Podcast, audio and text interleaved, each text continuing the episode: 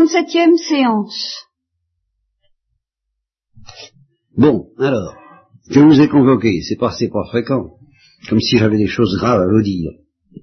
Alors, histoire de vous amuser un peu, et pas seulement, j'ai à vous dire une seule chose,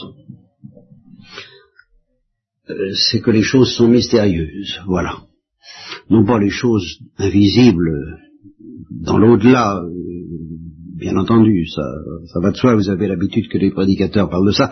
Non, je parle des choses visibles que vous avez sous le nez tous les matins et tous les soirs. Les petits cailloux, euh, les rivières, les fleuves, les arbres, euh, les animaux, les gens aussi, pourquoi pas, enfin tout ce que vous voyez, c'est mystérieux. Voilà.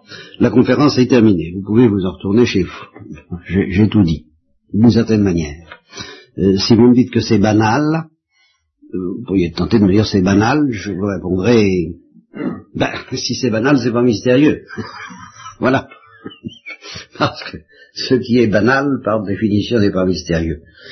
Donc c'est pas banal. Euh, alors, je pourrais m'en tenir là, ce serait une mauvaise plaisanterie quand même, étant donné que j'aurais pu vous appeler à l'occasion des vœux et vous dire, euh, ah vous savez, euh, bonne année, les choses sont, sont mystérieuses, vous savez, je te le dis, les choses sont mystérieuses. Bon, si je vous ai convoqué, c'est que je vais tout de même essayer de m'expliquer un peu plus. Je ne sais pas si j'y arriverai, j'ai une idée derrière la tête, j'en ai même plusieurs, j'en ai même trop. Mais je ne sais pas si j'y arriverai. Comment c'est venu? C'est venu parce que j'ai reçu, providentiellement, la Providence m'a fait un cadeau de Noël assez exceptionnel.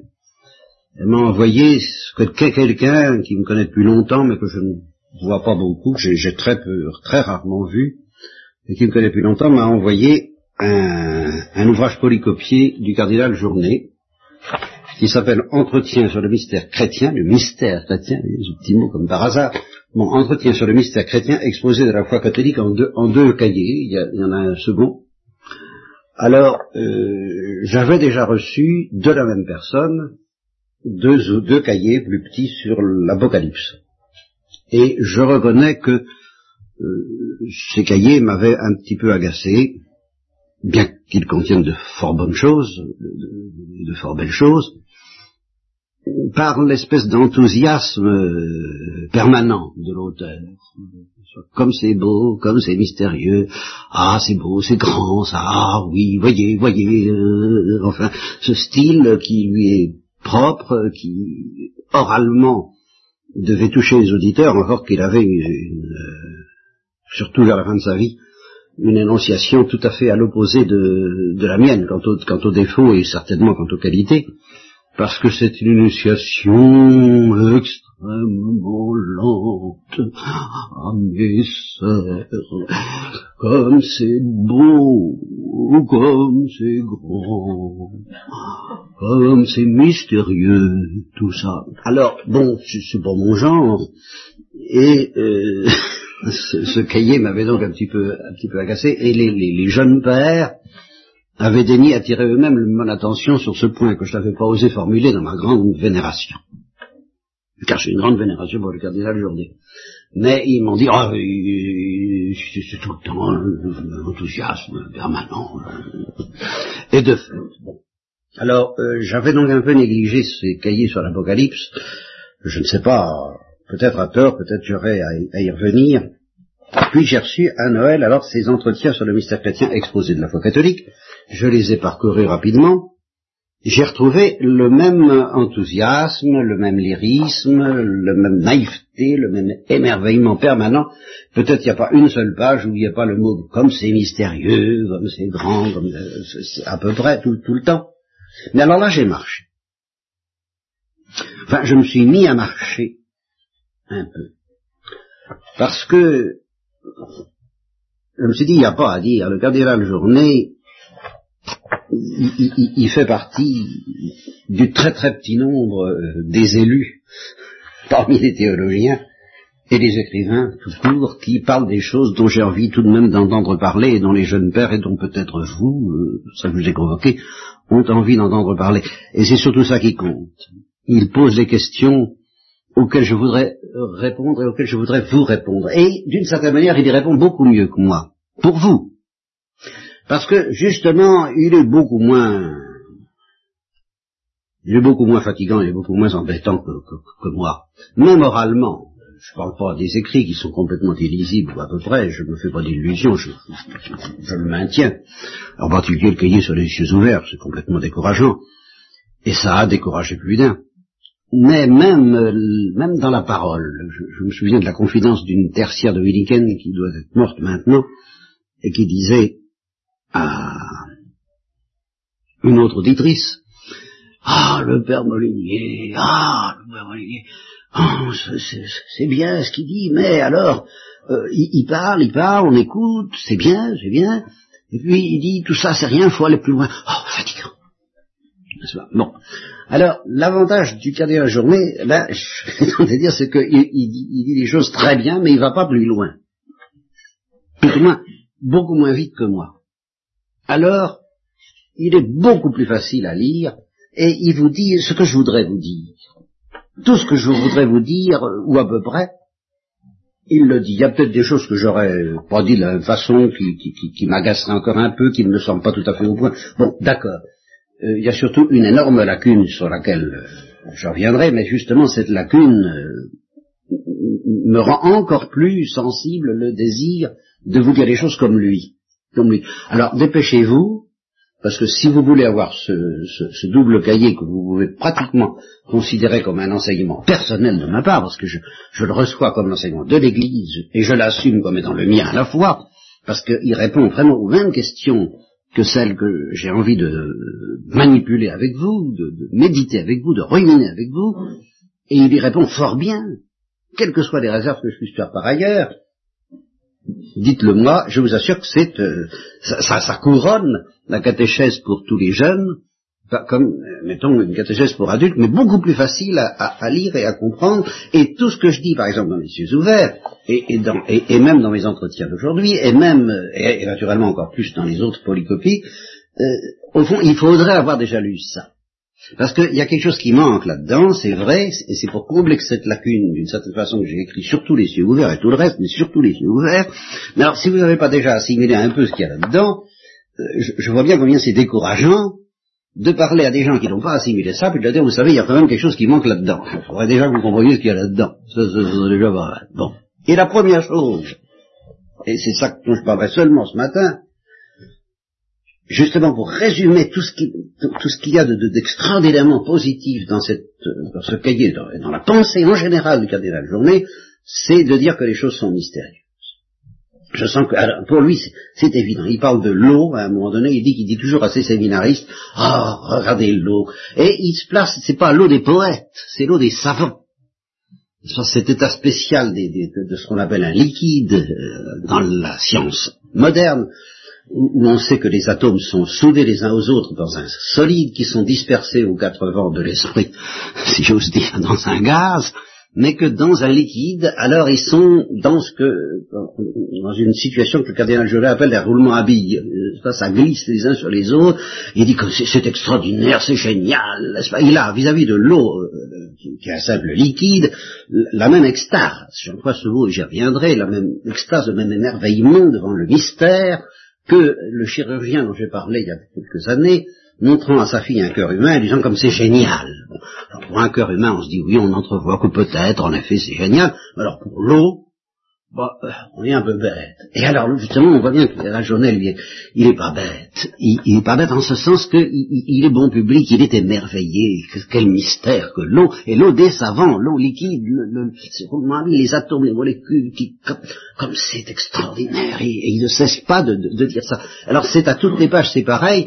Mais quand il parle des mystères surnaturels, c'est parce qu'il est déjà émerveillé par les mystères naturels. Alors là, je me sens chez moi. Très, très simplement, euh, je me sens chez moi. Et je me dis, j'ai brûlé les étapes parce que c'est peut-être comme ça qu'il aurait fallu commencer avec tout le monde. Et puis par un autre bout, alors, et c'est ça que je vais vous dire maintenant, j'ai pas brûlé les étapes parce que, en, lisant le cahier de la journée, j'ai mesuré combien, justement, c'est ce qu'il y a de plus incommunicable. Ce, cahier est, très clair, est très facile à comprendre, sauf ce fait que les choses sont mystérieuses. Ça, c'est ce qu'il y a de plus difficile à comprendre et à communiquer. La vue permanente dont le cardinal Journet est imprégné quand il contemple les choses comme mystérieuses, c'est ça que moi, personnellement, je désespère le plus de vous communiquer. Même à vous. Je ne parle pas des autres. C'est ça qui est le plus hermétique par rapport à son bouquin. Et justement, vous risquez, euh, même devant ce livre, d'être euh, plus attentif aux difficultés euh, du détail, des, petits schémas qu'il fait, de, tout le multiple de ces notions, comment elles s'agencent, c'est un enseignement didactique quand même, il y a des premièrement chapitres, des données, c'est complexe. Et vous risquez de ne pas être suffisamment attentif au fait que ce livre, d'une certaine manière, comme les miens, et comme tout ce que je vous dis, vous restera un livre fermé, comme il dit dans l'Apocalypse, et inintelligible, parce que pour vous, je maintiens que les choses ne sont pas mystérieuses. Et alors que ça, c'est une porte fermée, ou presque, enfin elle est entrouverte maintenant, hein, mais, très peu. Vraiment très très peu.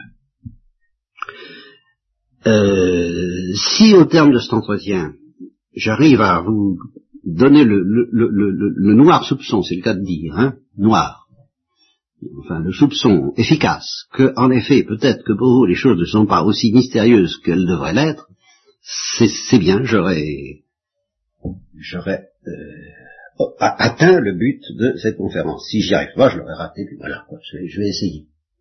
Est-ce qu'à première vue, vous, me direz, bah si, comme c'est bien, nous sommes mystérieux, c'est encore, hein, on, on a une petite idée, quand même, c'est obscur, c'est mystérieux, le monde qui nous entoure, eh oui. Et pourtant non. Et pourtant non. Vous ne le savez pas comme le cardinal Journet le sait. Vous ne le savez pas dans l'émerveillement. Et pour vous donner un signe que vous ne le savez pas dans, cet émerveillement, moi-même, je, je, je, je, dit, mais si je, si je, parce que même le cardinal Journet ne sais pas comme il faudrait le savoir. et justement. Et, moi, ne parlons pas de moi, encore moins, encore bien moins. Euh, cet émerveillement du cardinal Journet devant les mystères de la nature, finalement, j'ai compris ce que je veux dire, et puis j'ai compris que seuls les saints y parviennent. Et que pour eux, par exemple, le problème du mal, dont je vous ai parlé toute ma vie, par lequel j'ai été hanté et dont je suis encore tourmenté, vous le savez, et qui peut vous atteindre tous, comme moi, le mystère du mal, le mystère des ténèbres, le mystère de l'enfer, de l'enfer dans l'au-delà, de l'enfer ici-bas, ne peut pas être ressenti de la même façon que pour nous. Comme disait quelqu'un dans un tout autre contexte, pour eux, il y a disproportion. Il y a disproportion. C'est-à-dire que le mystère du mal leur fait horreur bien plus qu'à nous. Meurtrit leur sensibilité et les bouleverse beaucoup plus que nous. Oui, si vous voulez, il y a un effet de masse. Déjà, on le sent bien dans le mystère du mal. À chaque fois qu'on est en présence du mystère du mal, le mystère du mal, le péché, la, dureté, la cruauté, la, dureté du cœur qui, s'enferme dans, comme pour les bourreaux nazis par exemple, et puis, tous les bourreaux de, la planète, et puis le mystère de la souffrance, et de la souffrance physique entre autres, bon ben on est on est bouleversé. Le Saint Dominique ne peut pas ne pouvait pas voir pleurer une femme sans être euh, ou, souffrir euh, une femme sur son enfant sans être bouleversé de douleur comme s'il y avait que ça comme mal dans le monde. C'est dire qu'il a fait de la sensibilité à vendre. Bon, mais euh, nous sommes un peu comme ça, mais malgré tout, précisément parce que nous avons le cœur dur peut-être, et plus précisément parce qu'il faut bien vivre, il y a un effet, on, peut encore tant que ça n'atteint pas certaines proportions, on peut encore oublier un peu, et on essaie un peu d'oublier provisoirement, en réserve, dans un placard, dans un tiroir, tel ou tel mal, telle ou telle souffrance, telle ou telle horreur, parce que euh, on essaie de contempler ce qui, est bon, ce qui, nous, ce qui nous console, ce qui nous aide à vivre, mais il y a un effet de masse, c'est-à-dire que quand le mal s'accumule, euh, s'additionne, devient trop envahissant, quand les ténèbres recouvrent la terre, c'est une impression que j'ai eue souvent moi-même, que je vous ai communiqué, que vous avez à votre compte, j'en suis persuadé, de temps en temps, pas toujours, alors il y a un effet de masse qui fait qu'il est difficile de voir autre chose et que nous sommes très perturbés à cause de ça. Eh bien, justement, ce qui nous manque, ce qui me manque, face à cet effet de masse que produit le mystère du mal quand il devient trop envahissant, c'est l'effet de masse du mystère du bien lorsque il est perçu dans son énormité par les saints, justement parce que euh, ils ne peuvent pas voir une chose sans y voir un mystère qui les plonge dans, une sorte d'extase à, tous les tourments de, rues, de portes et de courants d'air. Alors évidemment, euh, le mal est horrible et, ample, il, n'est rien quantitativement pour eux, comparé à l'énormité du mystère du bien qu'ils voient. Je parle du bien qu'ils voient. Je ne parle pas de celui qu'ils ne voient pas et auquel ils croient et qu'ils espèrent et qui est la résurrection des morts, la vie éternelle, la splendeur de Christ, tout ça, le ciel, bien sûr, le royaume des cieux. Non, non, je parle même pas de ça, que bien sûr, ils aspirent, même déjà ce qu'ils voient est tellement beau et mystérieux que ça fait masse aussi, et plus, bien plus que le mal. Alors j'en suis pas là, mais j'ai entrevu ça. je me suis dit, bon, si nous savions à quel point les choses sont mystérieuses, même le mystère du mal ne serait pas vécu par nous de la même façon, c'est certain. Donc nous ne le savons pas. Pas comme le cardinal la journée, et, bien, et, certainement pas comme les saints. Et alors, ce que j'ai tout de suite compris en lisant le cardinal la journée, ça c'est ma conclusion ultime, mais j'ai bien d'autres choses à dire avant d'y arriver. Je vous la donne comme ça pour que au moins la conférence soit terminée. Et c'est une fois qu'elle va être terminée qu'on va la commencer. On va rentrer dans les détails. Et en conclusion, je me suis dit, si on ne prêche pas l'autre monde, et si quelqu'un ne reçoit pas la prédication de l'autre monde, c'est comme Thérèse de l'Enfant Jésus prêchait à un soldat de la guerre de 14-18 en lui apparaissant une nuit pendant la guerre de 14-18, toute la nuit elle lui a parlé, il en a témoigné, ça fait partie du procès de Thérèse, c'est dans le procès de canonisation, elle lui a parlé pendant toute la nuit, de, 10 heures du soir à 5 heures du matin, elle s'est assise sur son lit et ils ont discuté, et elle a commencé tout de suite en lui disant, il y a un autre monde. Voilà, alors n'aie pas peur, etc. Et puis ils ont parlé de l'autre monde, évidemment, beaucoup plus que de ce monde-ci. Bon, ça c'est la prédication chrétienne, ça, commence comme ça. Il y a un autre monde. Mais si, justement, on est tenté de se dire, et j'ai été le premier, et certains protestants euh, sont tombés dans ce piège de dire, bon, s'il y a un autre monde dans lequel les choses sont différentes, ben, euh, vivons pour cet autre monde, et tant pis pour celui-là, qui est foutu.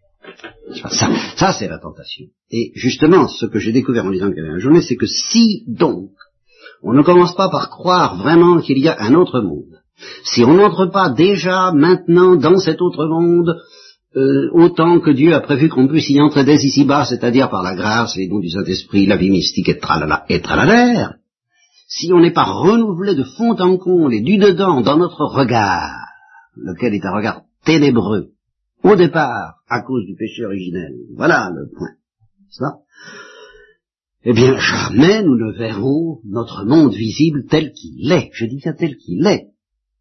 Je ne dis pas tel qu'il est à la lumière du, royaume des cieux, non, tel qu'il est vraiment déjà, avant toute intervention du royaume des cieux, pour le voir tel qu'il est, il faut être nettoyé. Pour être nettoyé, il faut avoir recours à Jésus rédempteur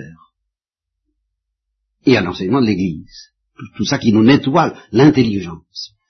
Et quand notre intelligence sera nettoyée, c'est le cas de la journée, elle était en bonne part, la mienne en beaucoup moindre, et les saints beaucoup plus, alors on verra on verra quoi? Bah, Non pas l'autre monde, parce que par définition on ne le voit pas, avant d'être de l'autre côté, mais ce monde-ci tel qu'il est. C'est-à-dire infiniment merveilleux et mystérieux, bien au-delà de l'épaisseur du mystère du mal d'Aime. Alors à ce moment-là, on sera, on pourra se payer le luxe d'être bouleversé par le mystère du mal sans aucune réserve, sans aucune défense, sans aucune protection, parce que ça reposera sur un coussin. Je ne dis pas d'optimisme, parce que l'optimisme est contre une fermeture par laquelle on, ferme les portes euh, pour sauver sa tranquillité. Non, mais de, paix, de joie, d'éblouissement. D'éblouissement. Et alors là, ici j'ai prononcé un mot qui va être le mot-clé, le second mot-clé qui va nous introduire dans les difficultés des conférences, un éblouissement de l'intelligence. avant même d'être un éblouissement du cœur. C'est d'abord un, éblouissement de l'intelligence. Cette intelligence qui est, qui est obscurcie par le péché originel. Et la comparaison que je prends, bah, c'est euh, le plein midi, la splendeur des choses euh, dans les villages de Provence ou dans la Méditerranée, dans, la mer Égée, les îles grecques en, plein midi, et puis les brouillards du Nord. Bon, c'est le même paysage.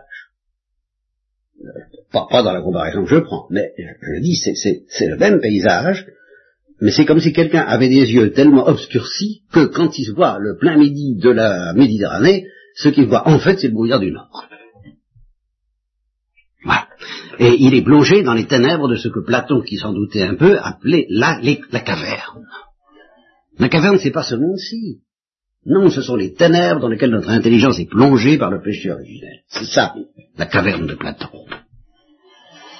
Et l'illumination du voyageur qui quitte la caverne pour aller vers la lumière, c'est celui qui euh, se laisse ouvrir les yeux et pour qui ce paysage qui démarre par les brumes du Nord, dans tout ce qu'ils ont de sinistre, de cafardeux, de, de, ce sale petit brouillard, n'est-ce pas, comme chantait des Piaf, euh, se retrouve devant la Méditerranée. Simplement parce que ses yeux ont changé.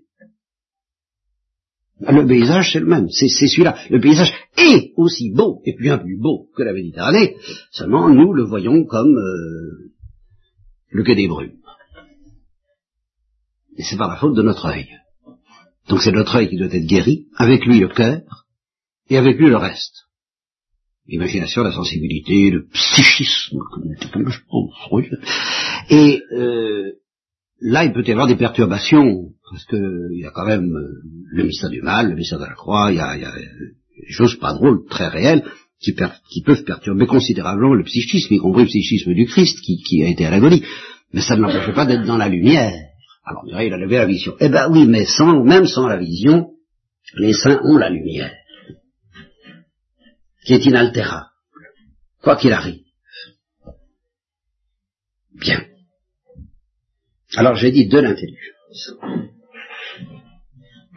Et c'est là-dessus que je dois en arriver. Parce que, qu'est-ce que ça évoque pour vous la notion de mystère? Pour moi aussi, à première vue ça évoque deux choses. Le mystère, ça va toujours fasciner, depuis mon enfance. Mais sous quelle forme? Ben, Sous deux formes très concrètes, très précises, qui, m'ont fait fonctionner tout de suite à, alors, à en devenir dingue. Hein. Je, me rappelle, j'avais sept ans, et j'avais un camarade qui m'a fait des tours de précipitation. C'était fou. C'est fou. Je, je n'y comprenais rien, et justement, j'avais le pressentiment obscur qu'il devait, comme on dit, y avoir un truc, mais l'illusion de la magie était tellement forte que euh, j'étais dans un état d'excitation, d'exaltation et, d'envie d'être émerveillé extraordinaire. Naturellement, une fois qu'on sait qu'il y a un truc et en quoi consiste le truc, on est très content, on est très excité encore, mais c'est pas la même chose que avant qu'on connaisse le truc. avant qu'on connaisse le truc, on peut avoir comme l'illusion, c'est justement ça le but de l'illusionniste, qu'il y a autre chose qu'un truc. c'est ça, l'illusion, qu'il y a un vrai mystère. Un mystère qui serait vraiment un mystère, qui serait le mystère de l'être qui apparaît, qui disparaît. Il n'y a rien il y a quelque chose. Quel mystère Vous voyez, et donc ce que la, la donne déjà à pressentir, à un tempérament un peu métaphysicien qui était le mien, c'est déjà le mystère de l'être. Il n'y a rien et il y a quelque chose. Il y a quelque chose et puis il n'y a rien.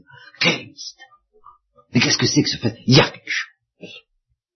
Et alors, à travers le truc qui, lui, bon, nous ramène au banal, qui banalise le mystère, on a l'illusion de quelque chose qui serait beaucoup plus qu'un truc, et qui serait l'apparition de l'être, ou la disparition de l'être, mais ça revient au même, parce que c'est touché comme l'être est une chose extraordinaire.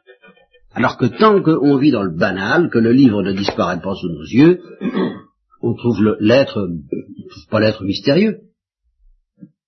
Et si quelqu'un avait vraiment le pouvoir de faire disparaître ce livre comme ça, ça nous apparaîtrait tout de suite très mystérieux, on serait bouleversé. Ou si on n'est pas bouleversé, c'est que justement, on est déjà très très atteint, alors là, très atteint par le péché originel, parce que justement, on a déjà perdu l'habitude de s'étonner. On que ça c'est banal. Vous comprenez? Ça, Alors heureux, c'est qu'on est vraiment sérieusement atteint.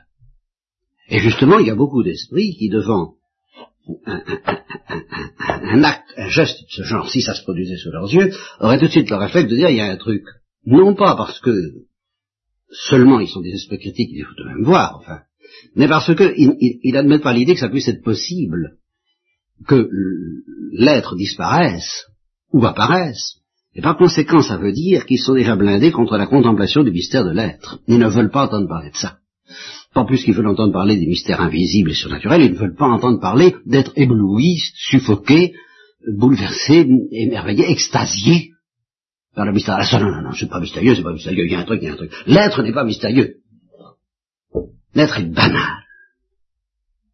Ils veulent rester là, ils veulent rester toujours à ça. vous voyez, c'est affectif, c'est pour ça que c'est indissociable du cœur. C'est à la fois le cœur et la, raison. Car c'est la raison même des savants qui, si elle n'était pas obscurcie par péché originel, fonctionnerait scientifiquement, mais avec l'émerveillement dont ils ne veulent plus. La plupart du temps. Bien. Donc, euh, première découverte du mystère, la prestidigitation. Euh, bon, mais il y a un truc alors euh, banal, banal. Deuxième découverte du mystère, les romans policiers. La bande mouchetée, le chien des Baskerville, j'ai commencé par Conan Doyle. Oh, alors là, le mystère, le mystère, le mystère. Bon, puis alors là aussi, il y a un truc.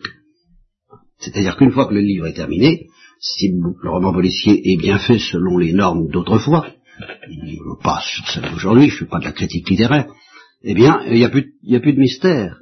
Évidemment, on a tout démonté, on a tout expliqué, on a tout banalisé. Et alors, on reste un peu, on, est content, l'intelligence est apaisée, mais on a évidemment perdu l'excitation du début. Ah. Bon, alors, on s'habitue ainsi à euh, entretenir en nous une illusion qui est la grande illusion que je voudrais dénoncer avec vous ce matin, et c'est là que je recule. Jusqu'à présent, j'ai avancé peinard. Alors là, ce que je vais vous dire, je suis presque certain que ça passera pas. Mais on ne sait jamais. Une heureuse aventure peut se produire. Hein une heureuse chance. au moins, au moins je, vais vous le dire. Et, euh, ce que vous pourrez. Donc, à première vue, dans les deux exemples que j'ai donnés, mystère et obscurité sont liés. C'est mystérieux parce que c'est obscur. Parce que l'être apparaît et disparaît de manière qu'on ne comprend pas. Si on nous explique le truc, soit le truc de la prestidigitation, soit le truc euh, du roman policier, ça cesse d'être obscur, et du même coup, ça cesse d'être mystérieux. Alors, dans cette perspective qui est la nôtre, pendant longtemps, quand on ne réfléchit pas suffisamment, et qui est celle de beaucoup de savants, les phénomènes de la nature sont mystérieux tant qu'ils sont obscurs à la raison. Mais le jour où la science aura pu les expliquer, soit par le rationalisme cartésien, soit par les méthodes anglo-saxonnes qui sont un peu différentes et qui sont d'une relève d'une autre mentalité, mais il y a ça de commun entre la mentalité anglo-saxonne, mentalité des savants anglo-saxons, et la mentalité des savants rationalistes français surtout, et puis un peu ailleurs, ce qu'il y a de commun, c'est qu'il n'y a plus de mystère, la science évacue le mystère parce qu'à la place du mystère, qui est obscur, elle met de la clarté qui ne l'est pas. Alors, c'est devant ça, qui est notre mentalité, et qui est une mentalité qui est un fruit aggravé du péché originel, je vous le dis tout de suite, que je mets ceci en fait, qui est mon, paradoxe qui est là. Euh, je vous ai dit que je voulais vous dire une chose très simple, mais cette chose simple, euh, qui paraît banale, quand je dis il y, a, du mystère autour de nous, les choses sont mystérieuses, et va devenir paradoxale et j'ai peur que vous ne la, compreniez pas et que vous ne l'admettiez pas, c'est que, c'est que justement ce que pressent le lecteur du roman policier que j'étais, quand il est en face d'un mystère, ce que j'ai toujours pressenti quand j'étais en face d'un mystère, mais que je n'ai pas su analyser, et que maintenant seulement je découvre, c'est que la chose qui est obscure et mystérieuse, bon, le, le, le, le, tour de prostitution, ou l'événement, ou le crime, ce qu'on voudra, mais les choses aussi de la nature, la vie, qui est à la fois obscure et mystérieuse au départ, si j'arrive, si elle dévoile son secret, ça veut dire que, ça veut dire que, comme dit Bernard d'Espagnac, qui est un savant actuel, le réel est voilé. Et pour Bernard d'Espagnac, je suppose que s'il était ici, il dirait, ben oui, le réel est mystérieux parce qu'il est voilé. Et puis il, affirme, bon, et, il a l'impression que il, est un savant très intelligent et très philosophe par rapport au, savant un peu bête qui l'entoure. Il a tout à fait raison d'ailleurs. Il, est très intelligent par rapport au savant, disons, un peu bête qui l'entoure, c'est vrai. Alors, parce que lui, il a un certain sens du mystère. Il dit, ben oui, on, sait quelque chose, mais ce qu'on sait n'est pas grand-chose comparé à ce qu'on ne sait pas, le réel est foncièrement voilé et par conséquent mystérieux. Voilà. Et Bernard se croit un grand philosophe. non, c'est pas vrai. Mais il se croit un savant intelligent, ce qui est déjà beaucoup. Et je suis tombé dans ce piège pendant des années. Et le cardinal Jaunet lui-même y tombe d'une certaine façon. Parce qu'il dit, il dit à sa manière ce que j'ai appelé le paradoxe, enfin le mystère de la forêt. J'ai dit, nous sommes devant la nature, devant les choses qui sont mystérieuses, comme au milieu d'une forêt dont nous soupçonnons qu'elle doit avoir trois kilomètres, on ne l'a pas explorée. Alors elle est mystérieuse parce qu'on ne l'a pas explorée. Voilà. Alors on va l'explorer. C'est la science. Et alors on parcourt trois kilomètres, on fait le tour. Et puis on fait le, on classe les espèces, on, on analyse, on étudie, on fait du microscope, on fait du, des équations, on fait tous des expériences, on fait tout ce qu'il faut, on, fait l'inventaire de tout ce qu'il y a à 3 km à la route. On ramène ça, c'est très clair, c'est la science, mais si c'est la science bornée, on ne veut pas en savoir davantage, et si c'est la science ouverte et intelligente, on dit oui, attention, mais il y a quelque chose de plus important que tout ce que nous avons découvert, euh, tout ce que nous vous racontons, tout ce que nous, tout ce que nous avons analysé dans le, dans, à 3 km à la ronde, nous avons découvert en plus quelque chose d'autre qui est bien plus important, qui n'a aucun intérêt technique, qui n'a aucun intérêt pour les gens qui veulent que les choses soient claires, mais qui pour les philosophes euh, est plus important que tout ce que nous disons dans notre inventaire, c'est que nous soupçonnons que la forêt n'a pas 3 km, elle en a 30. Et, et, et les 30, de sorte que nous la connaissons encore moins qu'au départ. Au départ, nous ne savions rien de ce qu'il y a dans un rayon de 3 kilomètres. Bon, maintenant nous le savons, mais nous avions donc 3 kilomètres d'ignorance. À l'arrivée, nous avons 3 kilomètres de connaissance et nous avons 30 kilomètres d'ignorance. Le mystère s'épaissit. Vous voyez, ça, je l'ai dit moi-même. Et puis j'ai dit que euh, la science moderne, euh, comparée à la science de Newton, ou des premiers balbutiements de la science moderne, elle a parcouru les 30 kilomètres, puis que, alors c'est extraordinaire. C'est extraordinaire, c'est génial ce qu'elle a trouvé avec Einstein euh, et la biologie et tout ça. Euh, les 30 kilomètres sont bien parcourus, sont bien balisés, mais le résultat le plus intéressant, le plus important, alors d'après Bernard d'Espagnol lui-même, c'est que la forêt n'a pas 30 kilomètres, et, euh, elle en a probablement 300. Alors, le mystère s'épaissit encore. Voilà. Eh bien, ça, c'est un piège. C'est vrai. C'est vrai. C'est un piège dans lequel le cardinal Jaunet tombe un peu aussi quand il dit quelque chose de la en disant la science progresse et comme une zone de lumière, et plus la zone de lumière augmente, plus la zone d'ombre augmente aussi en profondeur, donc plus le mystère augmente. C'est vrai. Mais ce que j'affirme, et que je ne sais pas si je vais vous faire, c'est une conversion, c'est la grâce et le sang du Christ, c'est l'Eucharistie. Il faut, il faut que le sang du Christ soit mort sur la croix pour vous, pour que vous entendiez ce que je vais dire c'est que ces 30 km, ou ces 300 km, ou ces 3000 km d'épaisseur qui sont pour le moment cachés, le réel voilé, on parle Bernard d'Espagnol, et qui, par conséquent, vous paraît mystérieux parce qu'il est dévoilé. S'il se dévoilait vraiment, et à l'intelligence rationnelle, eh bien, s'il était donc, à ce moment-là, il serait connu en toute lumière, en toute clarté, en toute évidence, il serait infiniment plus mystérieux encore qu'il ne l'est en étant voilé. Voilà. Alors, si vous avez compris ça, votre intelligence est en bonne voie de guérison. thérapeutique euh, et chrétienne. Vous êtes en train d'avoir une intelligence. Si vous pressentez ça, et vous pouvez peut-être le pressentir à travers cette idée que le mystère ne serait pas si excitant, si salivant, si dynamise, si, si, si, si moteur, si justement on ne soupçonnait pas, on n'espérait pas qu'une fois dévoilé, il soit encore plus beau, donc plus mystérieux, que tant qu'il reste voilé. Ça veut dire qu'il y a quelque chose d'infiniment précieux. Si quelque chose se dérobe dans ce réel voilé et qu'on a envie de le connaître, c'est parce qu'on se dit, mais si jamais on pouvait recevoir le secret de la connaissance du bien et du mal, eh bien ce serait encore plus beau. Et par conséquent, encore plus mystérieux. Et alors là, j'aligne les paradoxes, et je dis, euh, les, les, uns qui voient Dieu, les bienheureux, Dieu reste pour eux, ils le voient en toute clarté, il est plus mystérieux que pour ceux qui ne le voient pas. Il est plus mystérieux pour nous. Dieu est plus mystérieux pour ceux qui voient Dieu que pour nous. Et je vais encore plus loin. Dieu se voit parfaitement et se connaît parfaitement, et Dieu est infiniment plus mystérieux pour Dieu que pour, que pour nous, créatures. Voilà. Alors, bon. Une fois que j'ai lancé mon pavé, j'ai envie de, de, prendre, de vous dire, bénissez le repos que je vais prendre pour réparer les forces afin de mieux servir. Je vais tout de même essayer d'aller un petit peu plus loin, je vous dire encore quelques bricoles autour de ça.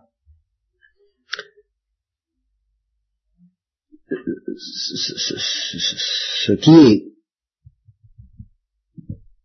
très paradoxal, c'est que le mystère, c'est quelque chose qui est perçu par la raison, et la raison scientifique, si elle était saine et que la raison scientifique continuerait à se développer selon ces méthodes en sachant très bien que plus elle découvre de clarté, plus elle découvre encore, évidemment, des zones d'ombre plus profondes, parce que plus elle s'approche du noyau du mystère, qui est de plus en plus obscur tant qu'il n'est pas dévoilé, mais que le jour où il sera dévoilé, la même raison scientifique sera éblouie par un mystère encore plus extasiant.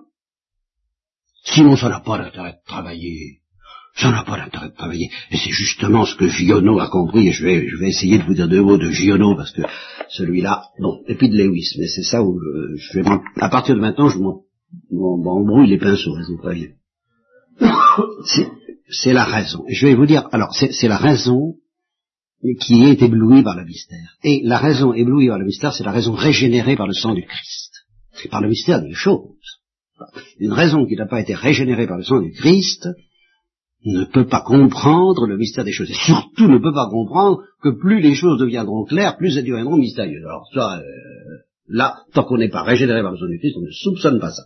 Et alors, euh, cette raison régénérée par le sang du Christ, Lewis en parle d'une autre façon, mais ça revient exactement au même quand il parle du Tao, c'est-à-dire de la morale. Alors je vais vous lire quelque chose pour vous montrer que c'est que, pour Lewis, qui est très thomiste et aristotélicien, la morale c'est vraiment la raison c'est l'objectivité, c'est la vérité objective et scientifique réglant la conduite de la vie, mais scientifique pas au sens de la mentalité enténébrée des savants, mais au sens de ce que cette mentalité devrait être si elle était régénérée par le sang du Christ. Alors, euh, il dit ceci, que, d'ailleurs je, je, je, je, me sens obligé de me lancer, il dit jusqu'à une époque encore récente, on croyait généralement qu'on l'enseigne ou pas, que l'univers était ainsi fait que certaines réactions affectives pouvaient être en accord avec lui ou non. Alors là, je suis pas tout à fait d'accord avec Lewis, parce que précisément, il sait très bien, lui-même, qu'à cause du péché originel, euh, l'homme a beaucoup de mal à savoir ça, qui, qui, est le secret des secrets. Il y a des réactions affectives qui sont justes, qui sont vraies, qui sont correctes. Et c'est la raison régénérée par le sang du Christ qui peut en juger, mais régénérée par le sang du Christ. Par conséquent, tant que nous ne sommes pas régénérés par le sang du Christ, et c'est relativement peu de choses, le péché originel empêche que même jusqu'à une époque, même, même avant cette époque récente, on comprenne bien ça. L'homme a toujours eu beaucoup de mal à comprendre ça. Mais enfin, il le comprend un peu par la grâce, par en prévision des mérites du Christ. Dieu donne des grâces qui permettent de le soupçonner à certains hommes, à beaucoup d'hommes. C'est vrai. Mais quand il dit jusqu'à une époque encore récente, alors s'il entend jusqu'à la Renaissance, oui. Mais depuis la Renaissance, il y a une révolte explicite contre ce qu'il dit là. à savoir que le, le, le, depuis la Renaissance, les réactions affectives, c'est une affaire subjective. La raison doit être pure de toute réaction affective. Il s'imagine, et c'est certainement ténébrement terrible, que la raison et le cœur euh, ne font pas bon ménage. Ils font pas bon ménage tant qu'ils sont enténébrés par le péché. Mais quand ils sont devant le mystère, qui se dévoile à une intelligence purifiée, parce que le cœur est purifié, ça se tient, alors ils sont en d'accord. Et justement, la raison ainsi éblouie par le mystère déclare qu'il est juste, équitable et salutaire d'avoir une réaction d'enthousiasme et d'extase, et de joie et d'adoration devant même les réalités, une certaine adoration devant même les réalités de l'univers. Elle dit c'est bien, il y a des choses sublimes, et puis il y a des choses euh, détestables, et, et, et, objet, et c'est vrai. Seulement, pour en arriver là, justement, il ne faut pas être sous l'effet de ces ténèbres aggravées qui nous viennent de la Renaissance, selon lesquelles euh, c'est pas vrai. Les réactions affectives sont entièrement subjectives, dépendent des, hormones, et, et, tout. Et il n'y a pas de vérité dans l'affectivité. La vérité, elle doit être euh, mathématique, froide, inhumaine. Sinon, c'est pas la vérité rationnelle. Bon. Alors, on croyait en fait, oui, pas, on, on croyait guère, et on croit de moins en moins, que les choses ne sont pas simplement l'objet de notre approbation ou de notre désapprobation, de notre respect ou de notre mépris, mais qu'elles pouvaient en être dignes. Voilà. Alors c'est ça que vraiment la révolte contre cette idée est absolument généralisée dans les ténèbres de l'Occident surtout, et de l'Occident rationaliste en particulier. L'idée que, que non seulement une chose je l'aime, mais qu'elle est digne que je l'aime. Non seulement je la déteste, mais qu'elle est digne d'être détestée. Alors ça, on n'en veut pas. Chacun, moi j'aime mieux. Hein, oui. Bon. Et alors, il évoque Coleridge, qui est d'accord avec un promeneur qui trouve une cataracte sublime, et qui n'est pas d'accord avec celui qui la trouve simplement jolie. Hein voilà. Et il dit, si Coleridge réagit comme ça en disant non, je trouve que les sublimes, c'est parce qu'il croyait que la nature inanimée était vraiment sublime, mystérieuse. Et que, à son égard, il y a donc des réactions affectives justes et ordonnées, et puis d'autres qui ne le sont pas. Et il croyait à juste titre que les promeneurs étaient du même avis. L'homme qui trouvait la cataracte sublime n'avait pas seulement l'intention de décrire ses propres émotions devant la cataracte, il prétendait aussi qu'elle était digne de les susciter. Autrement, euh, qu'est-ce que ça signifie d'être d'accord ou pas d'accord si on n'a pas cette idée que c'est digne? Ah, moi je ne suis pas d'accord. Elle n'est pas digne de susciter. Ah bon, alors là on discute. On discute parce qu'on croit que justement il y a une vérité objective possible, difficile à atteindre peut-être, mais possible. Tandis que si c'est une affaire de subjectivité, on ne discute même pas. Il serait absurde de ne pas être d'accord avec les mots. C'est joli. Si ces mots ne désignent que les sentiments d'une promeneuse. Si elle avait dit je me sens mal, on ne voit pas Coleridge répondre pas du tout, je me sens très bien. Évidemment. Ça.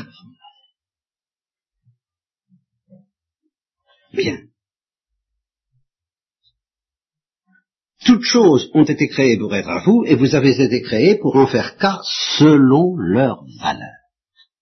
Saint Augustin définit la vertu comme l'ordre de l'amour un état bien ordonné des affections, des émotions, de la sensibilité de tout notre être, selon lequel toute chose reçoit la sorte et le degré d'amour qui lui convient.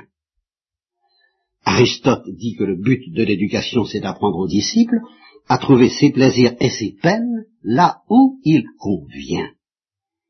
Et alors, et, Aristote dit ça avant l'âge de raison il faut discipliner la sensibilité avant l'âge de raison. Quand viendra l'âge de raison, celui qui aura été ainsi éduqué, justement Aristote ignorait le mystère de rédemption, parce que euh, s'il y avait qu'Aristote, ce serait vraiment fichu.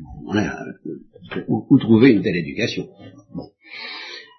Mais quand viendra l'âge de raison, celui qui aurait été ainsi bien éduqué, aux affections bien ordonnées et aux sentiments justes, découvrira facilement les premiers principes de la morale mais ces premiers principes seront invisibles à l'homme corrompu, incapable de progrès dans ce domaine.